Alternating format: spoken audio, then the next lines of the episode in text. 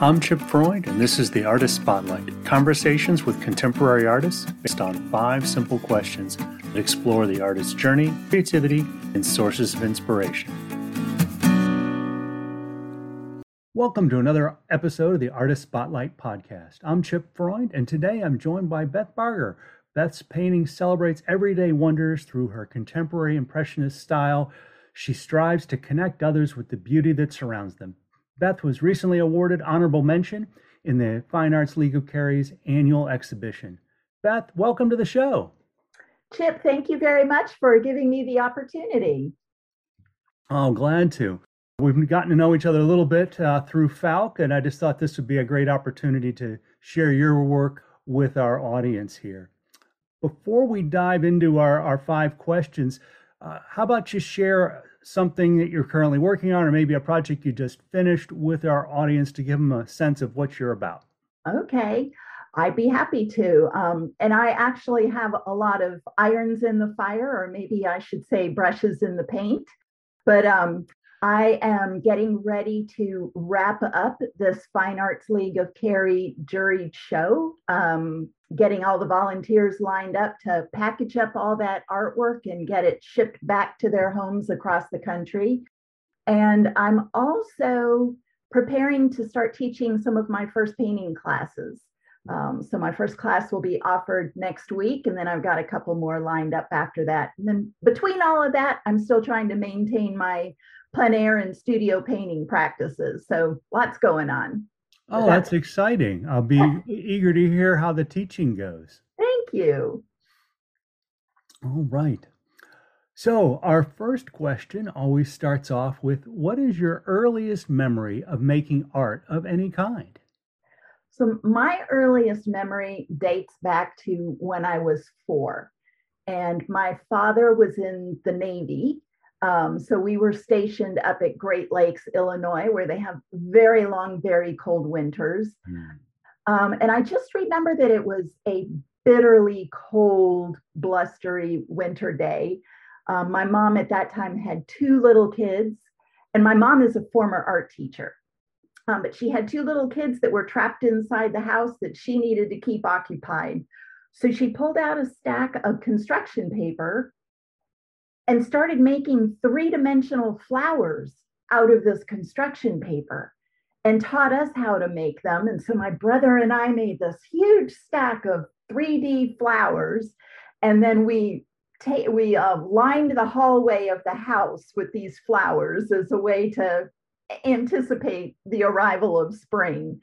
And I just remember being so amazed that you could take this flat piece of paper and turn it into a work of art. And and that really that memory has lasted with me for more years than i care to admit but it's a really great memory. Oh what a wonderful image you've painted there and verbally. I, I love it. I'm right there with you in the chilly house and making art. That was wonderful. Yeah. So uh you are obviously currently a painter what brought you to that medium and why? Well, um, so I already mentioned that my mom is an artist. Um, she was an art teacher before she had kids. Her mom was also an artist with an art degree from Rochester Institute of Technology. So I'm a third generation artist. Um, it's just always been part of my legacy. Um, when I was in high school, like many artists, you're known as the class artist. So, did all the posters and stuff like that. And then um, when I went to college, it was really when women were starting to think about having their own careers. And I wanted to invest in a curriculum that I could have a career in and up until that point, I had really not started painting. Um, I was very interested in graphic design because I could make a living at it if I needed to. So I um, got my graphic design degree from East Carolina University. And I practiced graphic design actually for, I think it was 15 years. The last 10 years of my graphic design career were spent in the design studio at IBM in Research Triangle Park. But um, during that time, design became less and less important to IBM. And so my career moved more towards a management position. Spent some years in management. And then from there, I actually went into human resources. And interestingly enough, there's a lot of very similar problem solving skills between solving a design problem and solving a human resources problem because they are both subjective ways of problem solving. Oh, interesting to make yeah. that connection. Yeah, yeah. I think I think that's the connection. I knew several people who had art degrees that went into human resources. So anyway, um, I ended up um, having the opportunity to retire from that position in 2017. And um, I've been painting full time ever since then. But let me take you back to 2001. So I was a manager, and my mom approached me about possibly attending a oil painting plein air workshop with her in Brittany, France. Um, my dad, being a Navy guy and already having been around the world, he had no interest in traveling outside of the United States again. And my mom really didn't want to go by herself. So I'm like, sure, I'll go. Had never really picked up a paintbrush because painting just is not part of a graphic design curriculum. Um, had not ever paint, picked up a paintbrush and um, went with her on this two and a half week workshop and let me just tell you, the first couple of paintings were awful. They were really terrible. I had no idea how to mix colors. I had no idea what values were.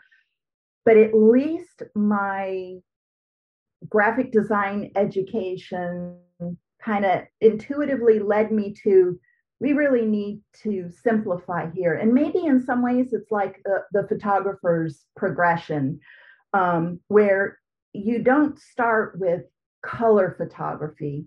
You start with black and white so that you learn what makes a good composition, what are the values and the range of values that make for an interesting result. And um, so I just intuitively decided, you know what, maybe I just need to limit my colors to purples only. Hmm. Dark purples, light purples, warm purples, cool purples, and do some paintings like that before I start worrying about dark and light and warm and cool with all of the colors. And that really made a huge difference. Um, and within the two and a half weeks, I turned out a painting that I'm still pretty proud of. And um, that just got me hooked. Well, I think you bring up a, a, an interesting technique of minimizing choices. I still use that approach if I get creatively stuck. So if I'm just not feeling the mojo, I'll take uh, a camera, you know, with just a 50 millimeter fixed focal length lens. It's even an old manual focus lens. And I'll force myself to go, you know, shoot with just that lens, remove all the other, you know, choices. Mm-hmm. And I may not get a single image that would even remotely belong in the portfolio, but it gets me over the creative hump because it forces you to think differently, think out of the box and and do something different. So I think that was really wise on your part to say, all right, let's simplify it. Purple was your choice. It's probably a color you really enjoy. I thought I do enjoy purple, but I also thought purple would translate well to all the stone historic stone buildings. We ah, okay. Yeah. It, it, went with the subject matter you were working. On. Yep. Okay, that makes that makes even more sense. Yeah. Uh, yeah. Um, yeah. But I think that's something that all artists we can we can uh, go back to that and touch that point when we need to. Absolutely. And you know, I think I think um, doing something like that, simplifying or whatever your trick may be, is more important just to keep you practicing every day than to fall into a rut where you're not practicing your photography or picking up the brushes for a few days or a week and and it, it doesn't take long before you start to get really rusty at it now there's definitely a you know trying to remember there was a, a, a famous artist i was reading a piece on that they were talking about treating their artwork like any other job and they reported to the studio every day for x number of hours and even if only one brush stroke ended up on the canvas, that's what they did. Yeah. Yeah. I think a lot of your um, artists who are really serious about it, that's their approach. Yeah. Even if you don't pick up a brush, at least get in the studio where you might be tempted to pick up your brush. Yeah. yeah. Well, this leads nicely into our, our third question is what inspires your art? Where does it come from? So um, I would have to say that my art comes from my heart and my life journey. Um, when I was in my mid 20s, I had a bit of a health scare, hmm. um, which made me appreciate that every single day is a gift. And every single day should be celebrated because you never know when that gift is going to stop giving. And so that translates into so many different things. Lately, my passion has been um, inspired by light and the way that light shows us form, the way that it falls across the landscape or the way it falls across a face, um, the way light changes the colors that we see, the way that light bounces into shadows and how many colors there are in shadows. So that is a huge inspiration to me. And then nature and legacy are also big inspirations. One of my first big projects was uh, I called it 10 on 1010. So I live right off of a road called 1010 in Wake County. And I've lived here for close to 30 years now and that road has changed so much. Mm. Almost all the farmland is gone. And now they are in the process of widening parts of that road and putting subdivisions in. And a new belt line is within a mile of my house.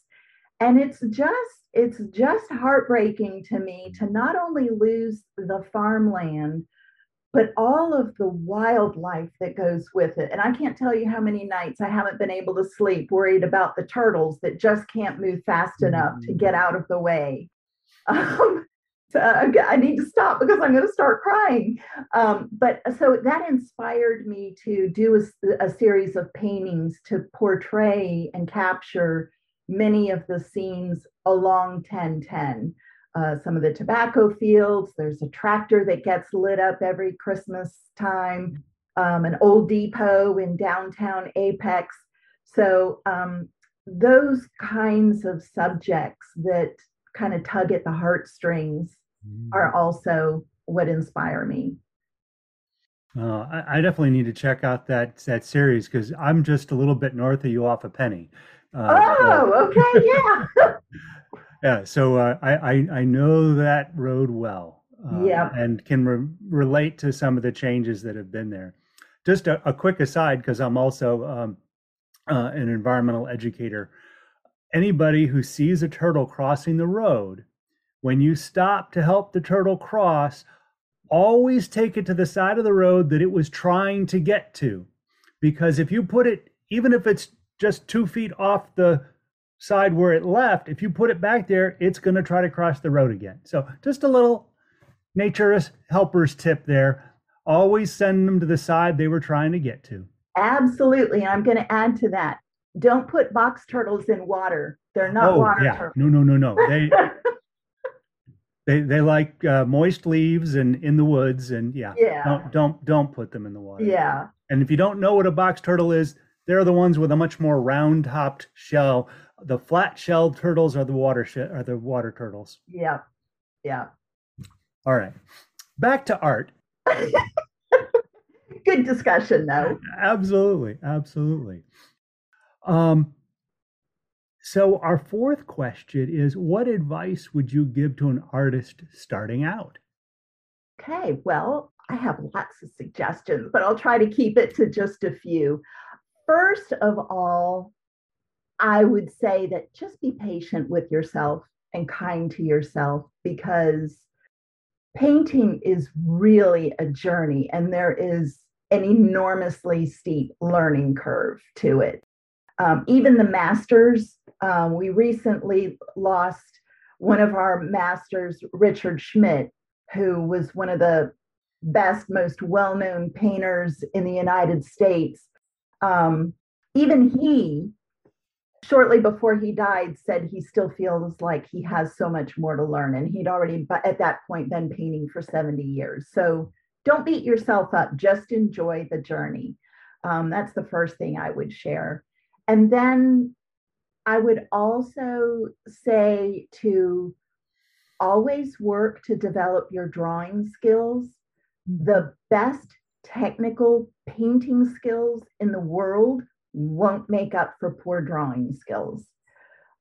So, drawing is very important.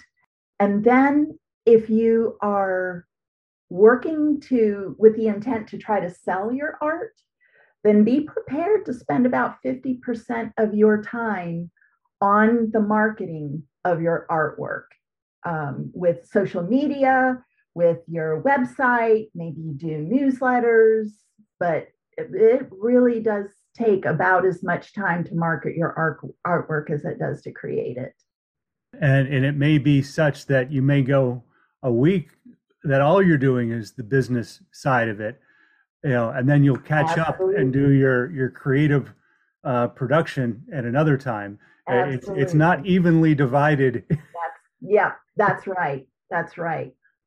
No, I think that's a key key point. And yeah. something i wish that they actually would do better job of teaching in art school is the business side of art. I think it's getting better.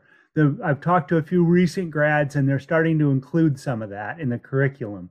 That is really encouraging because when i was in college not a single business class um, for somebody who was pursuing a bfa and so that left none of us equipped at all to be you know individual graphic designers and have our own business.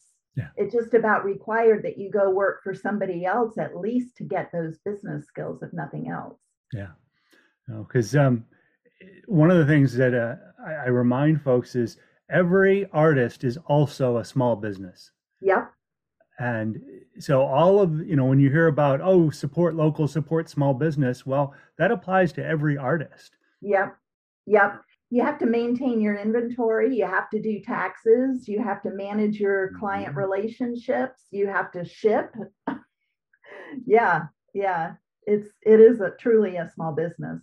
Well i think those are some some good additions to the uh the collection of advice well, and Chip, can I circle back to your previous question about inspiration? Because yeah. I remembered one thing that I forgot to mention, and that's about the materials that I work in. Hmm. Um, I enjoy oil paints, and I wanted to bring this up because I think there's some confusion about me painting mediums.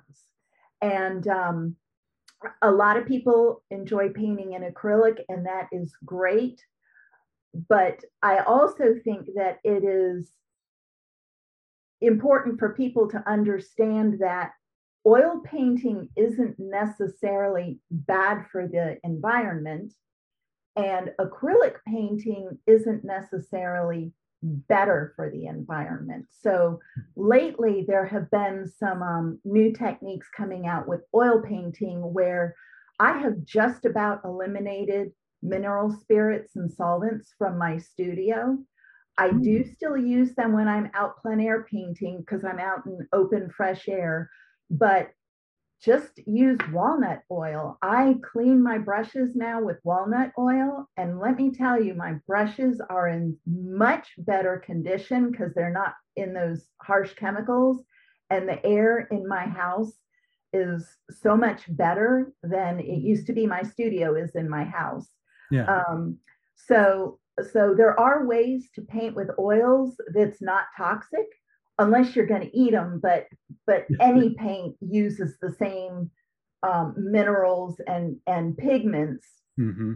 it's just the binders that differ Right. um, so i i just thought since we talked a little bit about the environment i Yeah. bring that up too Oh, that's that's a great point. Um, and even aside from, I'll call it the environmental side, it sounds like there's a, a personal benefit of of you know reducing the solvents in your life and just you know making it a, a more pleasant environment to work in. right right yeah I'd I'd not heard that uh, tip of using walnut oil. That's that's awesome. yeah it has to be the artist grade walnut oil not the cooking walnut oil because they're processed differently but Okay.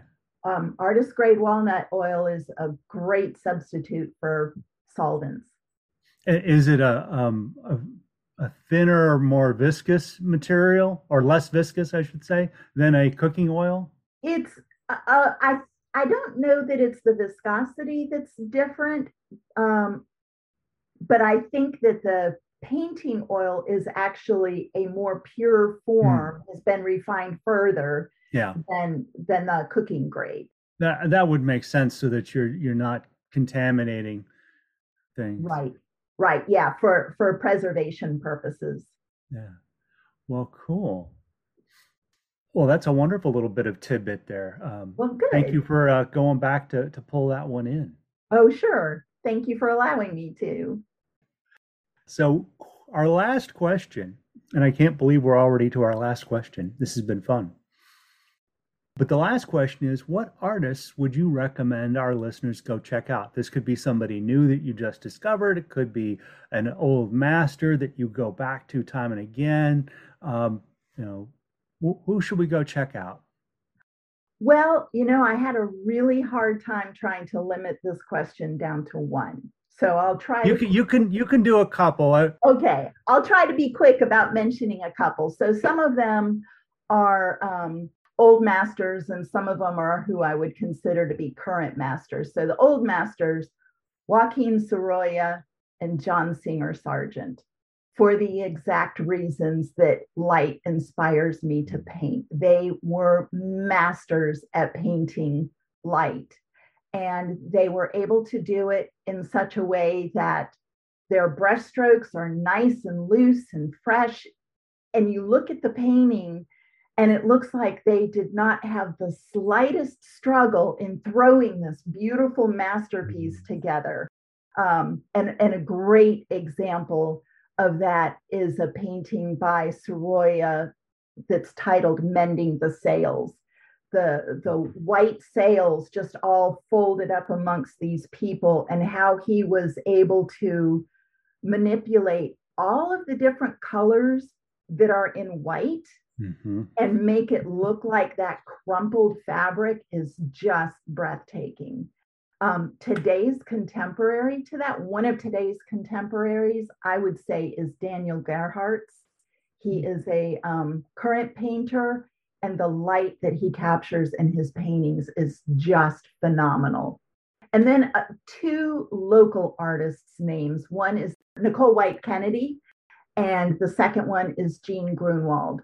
They are both nationally known artists, and their work is really spectacular. And, and Nicole does a lot of, she's inspired by light for, she does a lot of figures on the beach. And uh, so, in that way, her work reminds me a lot of Sorolla and his figures on the beach. Yeah, so those are my inspirations. Well, excellent. One of the things I've enjoyed about the podcast is um, I then, it's sort of like getting a, a, mini art history class because I, talking to each artist, it gives me any direction to who to go check out and why. So it is in some ways very selfish why I ask for this because I never had any art history classes. I was I was not a uh, a fine art major by any stretch, uh, but I've always appreciated it. Uh, so this is uh, it's been a a fun uh, set of discussions, and some of the names you've shared, I, I know the names, so that that's uh, telling me that I've, I'm I'm learning something. well, like like so many other things, it's an ongoing process. So In, indeed, indeed. Yeah. Thank you again for your time today. For those in the audience who are interested in checking out Beth's work, you can probably start off at her website, bbargerart.com. That's B B A R G E R A R T.com, as well as B Barger Art on Facebook and Instagram. And in person, you can see her work at Carolina Creations in New Bern and the Mattie Davis Art Gallery in Beaufort. So, with that, Beth, I bid you adieu and say thank you very much once again. adios, Chip, and thank you very much. I enjoyed our conversation. This has been another episode of the Artist Spotlight Podcast. As always, you can find links in the show notes to all the artists referenced here by Beth, as well as to her own work. Thank you once again, and tune in next time as we spotlight another contemporary artist.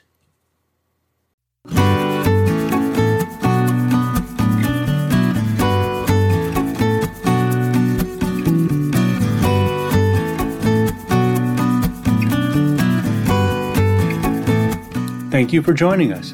This has been the Artist Spotlight with Chip Freund. Find accompanying blog posts at chipfreundphoto.com slash blog, and you may subscribe to our show on Amazon Music, Apple Podcasts, Spotify, or wherever you like listening.